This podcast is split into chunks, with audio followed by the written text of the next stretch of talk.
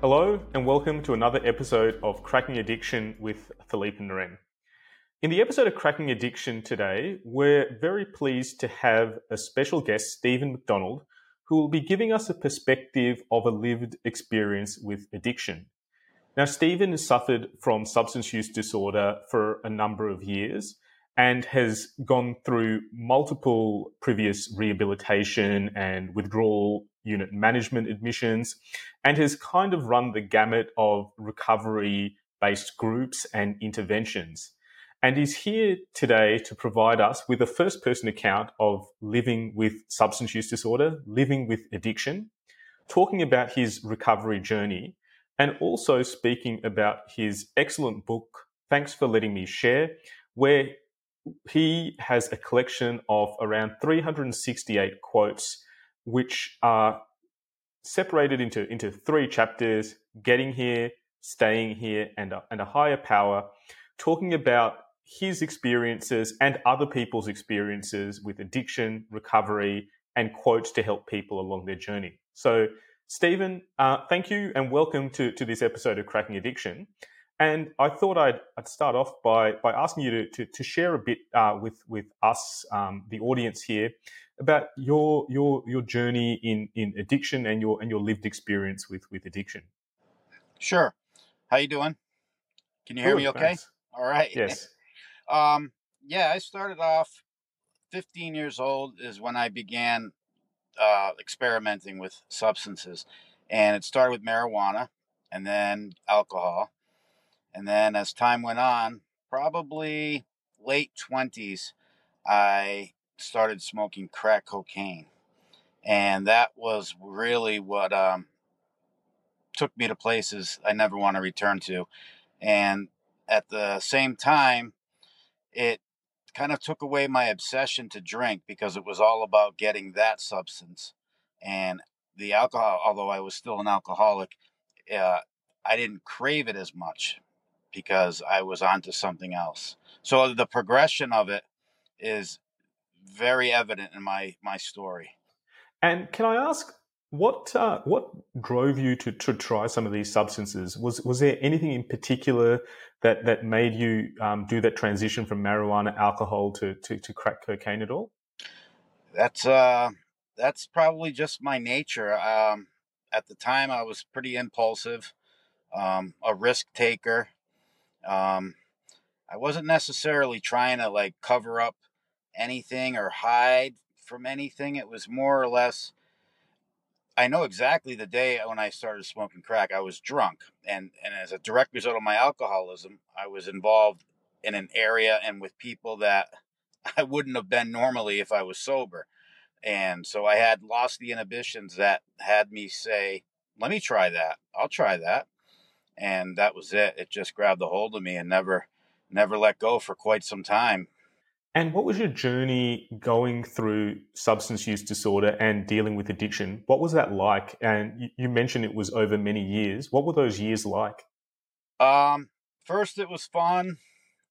Uh, when I was younger, it was like, wow, this feels good with the marijuana and the occasional weekend drinking. And then it got to like falling down and getting, you know, smashing my face on cement and just, you know, getting in car accidents. And the, the progression of the consequences grew as well. And they continued to grow. And there was plenty of times where I would say, whew, that was close. And then do it again. And it, I just didn't realize that I was an alcoholic until probably my mid 20s, but it was evident looking back on it that I was by the age of 16. So, um, yeah, I just kept going with it, kept going with it, and uh, tried to like switch. Okay, I'm just going to drink beer, no shots, no hard alcohol. And, you know, it never worked. All these grand ideas I had to only do so much never worked for me. Right.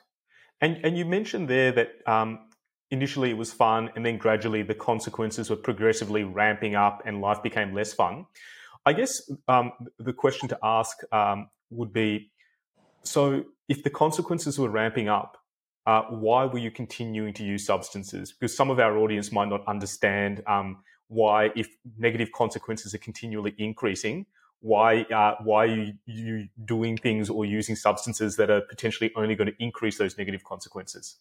Right. Um, the obsession, the obsession to, it got to the point where I'll just talk about the alcohol, where after a hard day at work or on the weekends, uh, it was like, okay, I want to, I want to um, relax. In my mind, it was like take a load off by cracking a few beers and getting that nice feeling of, oh, okay, this feels good. But I was unable to keep it there. Like a lot of people could have three beers and then maybe three and a half and walk away. But I just had it. Once I I put the substance, alcohol, crack, in my body, I couldn't stop. And, and I kind of equate it to a goldfish. So you know how when you put goldfish food in a bowl, you can only put in a pinch, but if you dump the whole thing in there, it'll eat it until it dies. That's basically where how I equate my um, constant need to continue, continue, continue, continue until I passed out or I ran ran out of money or I was up for three days and I was just exhausted. So um, once it's in me, I'm compelled to continue. And and you would think after getting beat beat up a few a few several times that I wouldn't look forward to have, but I, my mind would trick me into thinking it's going to be different this time. This time, it, I won't get as crazy. I won't black out. You know, I, I won't fall down. I won't get into a fight. You know, I won't get into a car accident. I won't go to those crazy places around those crazy people. But once I'm intoxicated or under the influence, all those inhibitions are gone. So I guess the uh, the initial from say Sunday morning when I stopped drinking to and this is the way it used to be, I'd go all week sometimes and start again on Friday. Then then those times got closer and closer, and then it became a nightly thing. Um, so the progression of that also increased. But you would think after Sunday morning being hungover and all the consequences, oh boy, when Friday comes, I sure. But when the when the body heals, the liar returns, and that's one of one of the greatest quotes in my book because I I so identify with that. And by Friday, you know, or even if it's two days later, oh, I start feeling a little better and I minimize. It wasn't that bad. Yeah, you know, I fell down, I got drunk, I hit my head. You know, I almost got killed in reality. You know, a million different things could have happened. But I, I have this ability, and I think we all do that are addicts and alcoholics, to minimize and almost give us amnesia about the consequences. It's remarkable phenomena. I mean, it, it's mind boggling, but that's just the way, you know, it's just the way we're wired. We're wired like that. Right. And, and I think you've, you've kind of explained that really well in the sense that although there were a lot of um, negative consequences, and you've talked about quite a few negative physical consequences as well, uh, despite going through that, once that had resolved, uh, you you were still craving that substance. And we've talked about um, uh, briefly there the physical consequences, withdrawals, those kind of symptoms. But can I talk to you a bit about the psychological and emotional consequences? What what did your substance use and your addiction history do to to the relationships in your life and the interpersonal relationships as well? They definitely were hurt, and um, alcohol, as I progressed throughout my life, gave me depression. And at the end of my drinking, I was depressed after it was done, like the day after. I was just feeling like I had never felt in the past. You know, I never felt depressed, and it just it just brought on this depression. But when you fast forward to the crack cocaine, that's when things got really ugly. And you know, I I uh, I took money from people that I shouldn't have. You know, I uh, I lied. Oh, well, I can't be at this event because I have a flat tire. I must have had a million flat tires in my life, you know. Uh, was una- unable to show up consistently to important things. And yeah, a lot of people frowned on that. And a lot of people um, didn't give me a pass and didn't, you know, didn't say, oh, poor Steve, he's an addict, or poor Steve, he's an alcoholic. It was this guy, you know, he, he's not a good he's not a good uh he's not a good guy. He he's he lies. He doesn't show up when eh, this. But they knew I had a problem. Like sober Steve and Steve drinking and drugging are two different people. You know, I've been sober for almost clean and sober for almost six years. I show up consistently. I go to work every day. You know, I got a family and I got a wife, and and I'm I'm I'm accountable to them, and I I do the things that somebody who is responsible should do. But back then, when I was using, um, I had a lot of strained relationships, and I've, I've managed to get a lot of them back. There are a few that are that bridge has been burned, and you know, regardless of whether the I'm I'm clean and sober or not, if they heard about it, they would just be like, "To hell with that guy," and you know, I just that's the way it goes. But for the most part, I've maintained to to keep the friends and the family. The family, all my family still is in my life, and I'm grateful for that. That's that's really great news to, to hear. Yeah. Um, can I just go back a tiny bit uh, and just ask, what was your experience going through like the medical system and say going through detoxes and rehabs? Uh, sure. How did you find those facilities and the healthcare professionals that you dealt with? the the professionals were great. The people that that do that work are saints, uh, and they deal with some difficult situations, difficult people, and they were very helpful. And I, I gained a lot of knowledge and inspiration and motivation from the people I met. And I've been to several treatment centers across America, and every employee I've ever known that's worked in one has been great. The the thing about uh, cocaine, crack, and and powder cocaine is that in order to get into a detox over here, you have to be addicted to something that the withdrawal can kill or hurt you, like opiates or alcohol. So if you're an addict for on cocaine or crack, you have to get drunk before you can get into the detox. You can't say I'm a cocaine addict, I need a detox, and then from detox you go to a rehab. So you have to actually get drunk, go in there, even if you're not an alcoholic, and say your problem is alcohol. And you can also say, yeah, and I do cocaine too. When in reality, the person's entire problem is not alcohol, it's cocaine or crack, but they won't let you in a detox for that. And I think that's just ridiculous because uh, you can do a lot more damage, you know, being an active crack addict than an alcoholic, I believe, in society, you know you can do a lot of more you can do a lot of damage to yourself. Neither one of them are picnics but i just don't i find that remarkable that they won't allow you to detox from a psychologically addicting drug as opposed to a physically addicting drug in this country. Hmm. and so many times i had to just get i'm sorry. Oh no no go for it. I was just saying uh, all the detoxes i had to go to i had to get drunk before going there. And when I, when it was towards the end when it was all about crack, I didn't even drink. I, I hadn't drank in years, you know. But I had to drink to get in there. Mm-hmm. And can you tell me a bit more about your, your journey to recovery? What what motivated you to to to go on this path to recovery? Uh, was there a specific incident, or was it just repeated encounters with with uh, healthcare professionals, or repeated um, attempts at um, detox and going through rehabilitation facilities? What it was was the people that I met that had been clean and sober for multiple years, either whether they were the, the people that work in the treatment centers or the people that ran the sober houses I lived in, or even the people in the NA and AA meetings. I believed them. Like when they were te- when they were telling their story and when they were sharing that they were the way I was, and now I look at them and I just saw men of integrity. I, I saw men that were carrying themselves with confidence. They looked you in the eye and I believed them. And I said, well, you know, all these people, it can't be a coincidence. And I and I saw them in multiple states.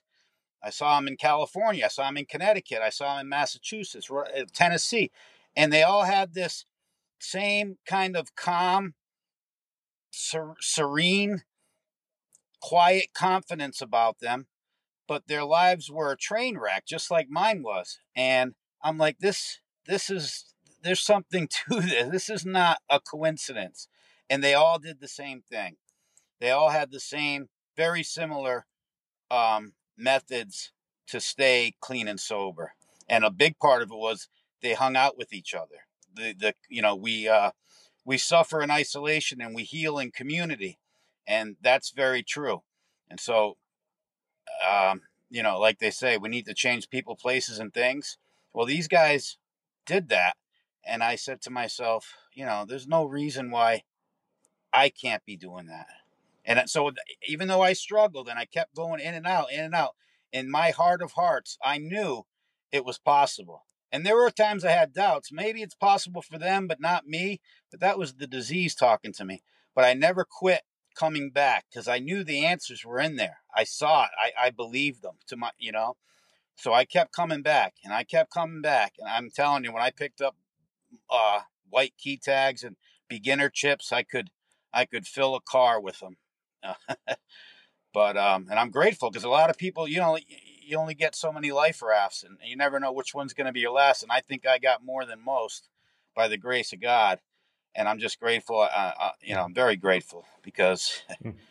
you know, could have gotten a lot worse. And I think, Steven, what you've told me really resonates in that with a lot of the patients that I see, a few of the things that you've mentioned seem to be almost near universal in the sense that um, interacting with people with lived experience is really important to the patients that I see, and and seeing other people and hearing their journeys has been really useful to a lot of my patients. But also that community, that community that's trying to support you and help you. In in from what I've seen, and please correct me if I'm wrong here, but addiction and substance use can be a very isolating experience. You leave a community, and then the substance and the addiction is the the the, the primary thing in your life. And then recovery is about reconnecting with the community and bringing people around you to support you and collectively lifting, um, I guess, lifting yourselves up per se, so that um, that we can aid in that recovery process. Is is that a fair statement at all? Or that's you, exactly do right. That? That's yeah. exactly right.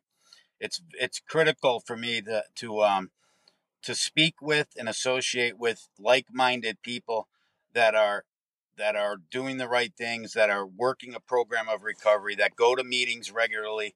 Because if I get away from that, then my brain will start telling me, oh, a drink sounds like a good idea. It's been almost six years. Oh, why don't you go get, you can stop after spending 20 bucks. You can go get $20 worth of that crack and you'll stop. And that's, that's a lie.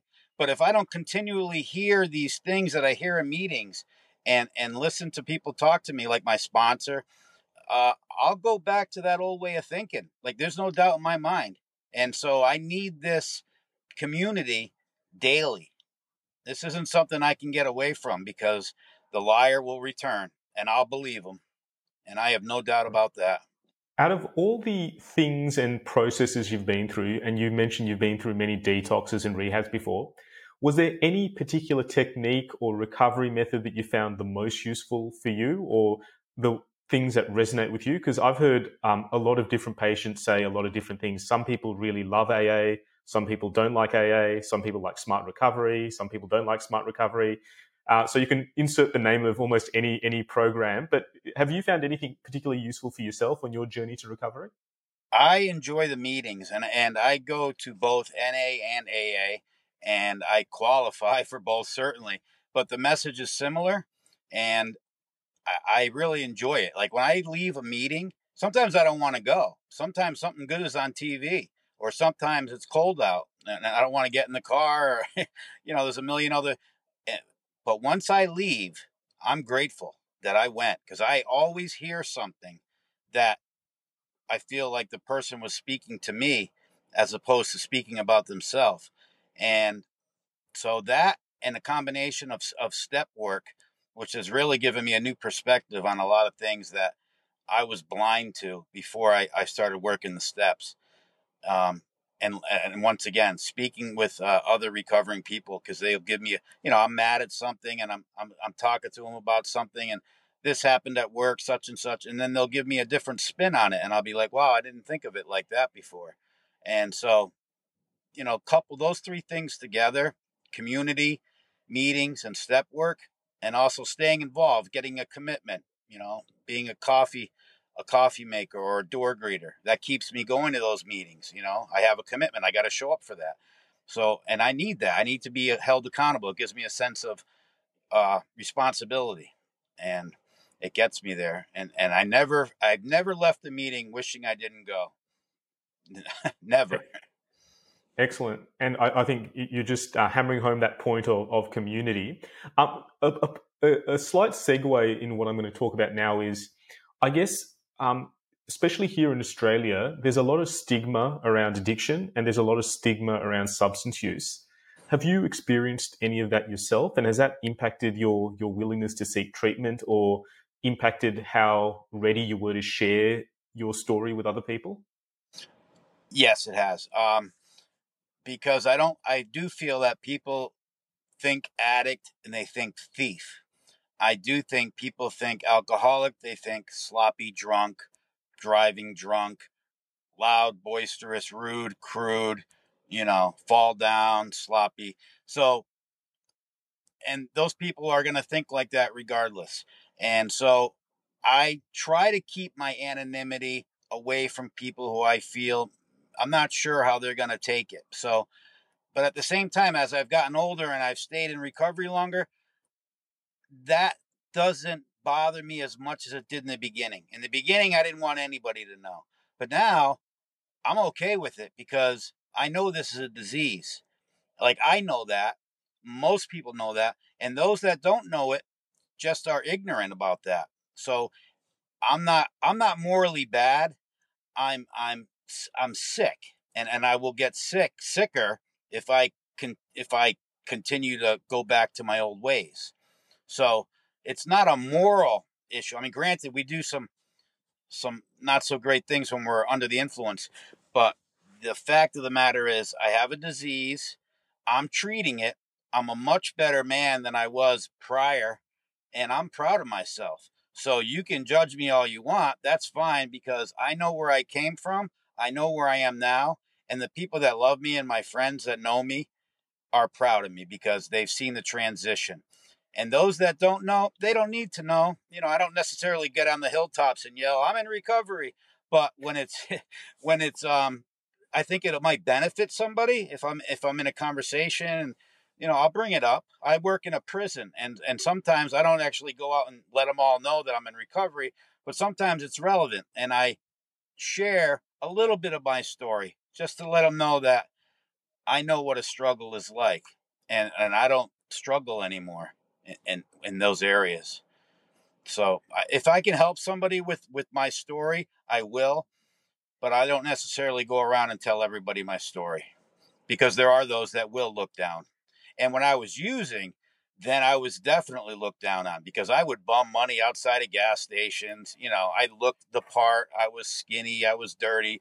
And, you know, when someone sees an active addict, they just really turn their nose down at them. And, uh, I get that, you know. We're we're not the the nicest people to be around when we're active. Mm-hmm. And what made you motivated to write your book? Thanks for letting me share. What was it that made you want to to share um, these 368 quotes with with other people and and mail it out to to to to the audience that it has now? When I first got introduced to the rooms of AA and NA, and when I was in the treatment centers. We're talking 2003 was my first experience with recovery, my first rehab. And I heard some things, and some of them I've heard a million times since, but they were new to me and powerful and profound. And some of them were funny, and some of them were very, very wise. And I, they just like really resonated with me. So I always liked to write as a kid, and um, that was one of my bucket lists is to be a, a, a published author. And so I said, wouldn't it be something? And I thought of the name of the book way back then. I think this was a, a God inspired thought, to be honest with you. If I, you know, because I was still kind of groggy. If I get a thought like that that's beneficial to other people, I believe it's a God inspired thought because my thoughts usually are, are about self centered. Steve, what, what's best for me? So, way back then, when I got that thought, wow, I should write a book. I know exactly what I'll call it. Thanks for letting me share. And I will put all, I'm a big fan of quotes. I love historical quotes. I will put all these, and I started taking them down. I put them in my phone. I would write them down. All these powerful quotes I've heard from people in the rooms, from people out on coffee breaks, from the guys in the sober house, things that just resonated with me and moved me. And then during the pandemic, I said, you know something? Now's the time. And I took all my notes and I put them together and I, and I got on uh, Amazon KDP and I published it. And now I uh, I take these books and I send them to treatment centers all across the United States. I sent out a whole bunch today, and um, it feels good. No drink or no drug has ever made me feel as good as when I send these books out because I feel like there's some guy or some woman in some treatment center who's never heard this stuff, and I'm like to think it'll plant a seed with them because it sure did with me. Mm-hmm. And your your hope is that this book can kind of serve as a catalyst for other people who may be thinking about trying to to to start the path for recovery. Is is that what you're hoping the book does? I am. I'm hoping that the book reaches people that are new, have never heard. Because uh, if you've been around for a few years and you've been in meetings, you've probably heard 30% of the quotes in this book. 70% are are unique to the people that said them, and they were powerful. But there are ones that you know, uh, if you do what you always did, you're going to get what you always got. You know, I've heard that a million times. But when I first heard it, I was like, wow, that makes a lot of sense. And a lot of these quotes are simple but yet profound. So my my goal was to put it out there for people that a have time under the belt so they can read that first chapter called Getting Here, which is about the insanity and the madness behind addiction and alcoholism. And remember how it used to be because sometimes one of the quotes in the book says when we are um, when we have a lot of time uh, something along the lines of when we are ripe we start to rot. And when we're new all this stuff comes in like wow wow i never heard that before. And so i was gearing it towards the newcomer but also the people that have been around for a while that can read that first chapter and remember and say wow that was crazy and i never want to go back there so i think it can reach both people that have been around for a while and people that are just coming in and I really think, and, and I've gotten a lot of good feedback um, from my friends in recovery that have read it. Excellent. And you've mentioned your journey of recovery was was many years in the making, many times through many different detox and rehabilitation facilities. Um, do you feel that each step there, instead of, uh, I see a lot of patients where you go through a detox or and you may go to a rehab or you just do a standalone detox and say there's a lapse or a relapse um, people can get quite negative and and feel that they'll never progress on that path to recovery yeah. Um, for you how long did you find it took to stick and was it just one of those things where you it was just like one step in front of the other and we just keep going and see what happens or how how what was your path to recovery like so i would go to a treatment center, I would get out, and I would relapse soon thereafter. And then I left one treatment center, and they said, "This this whole going back to your life that you had before treatment isn't working. How about you go to a sober house?" So I said, "All right, I'll try that." So I went there, and I did better there, but I would still veer off, and I always veered off alone. I was always by myself. I got a bright idea, and I would go and use. And then when you use in a sober house, you get kicked out. So I had a lot of those driving around with my car full of all everything I owned in it, you know, until I could come up with the money to get into another sober house. And so I did a lot of that. Um, and then I would go back when things got really bad and I was starving and broke and I had nowhere else to go. I'd go into treatment. So a lot of times these treatment centers helped me get out of this rut, but at the same time, it was almost like I and I'm looking back on it now, and I didn't like when someone told me this at the time, but I was taking a break. I was just kind of taking a break, um, getting healthy again, you know, physically, and then I, my mind would start thinking towards. So if it was a treatment center for 30 days, by day 20, I'm obsessing about using again, but I'm not telling anybody. Or if it was a 90 day treatment center, when that clock was ticking, and I knew I was getting out soon. I was like a horse at the starting gates, but I kept it to myself. I didn't tell anybody. And that's another critical thing is I, I need to tell on myself when that bright idea comes. And fortunately, the bright idea doesn't come anymore. You know, I don't get I'm the obsession to use has been lifted from me, thank God. So I don't get that bright idea, but I know if I do, I need to expose it. And in the past, I never exposed it, and I would just try to fight it myself, and I would always lose. And it sounds like this this path to recovery has also been a path of a bit of self realization for you as well. You've you've seems to clearly have identified some of your thought processes and some of the triggers for you, and you've seemed to have put in place like a lot of contingency plans or safety mechanisms so that um, there's a decreased chance of lapse or relapse. Um, do you also find that sometimes not treating the lapse or relapse as a as a major deal also helped as well, like not putting too much pressure on yourself? So, can you explain that a little bit more?